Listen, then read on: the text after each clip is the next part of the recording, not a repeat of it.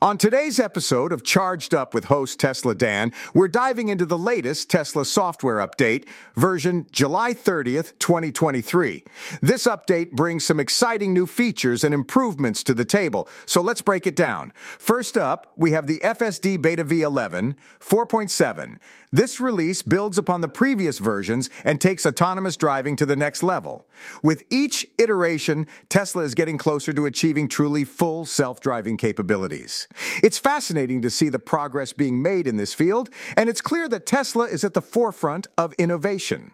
Next, we have the FSD Beta V11 4.6, which introduced some notable improvements as well. Tesla is constantly refining their software to enhance the driving experience and increase safety. It's impressive to see how these updates are shaping the future of transportation. In addition to the FSD beta updates, there are also driving visualization improvements in this release.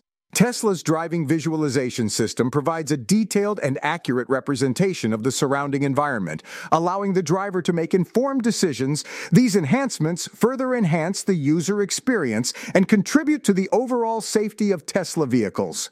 Last but not least, we have suspension autopilot improvements. Tesla is known for pushing the boundaries of what is possible with electric vehicles, and this includes optimizing the suspension system for an even smoother and more more comfortable ride. It's great to see Tesla's commitment to constantly improving their vehicles, even after they have left the factory.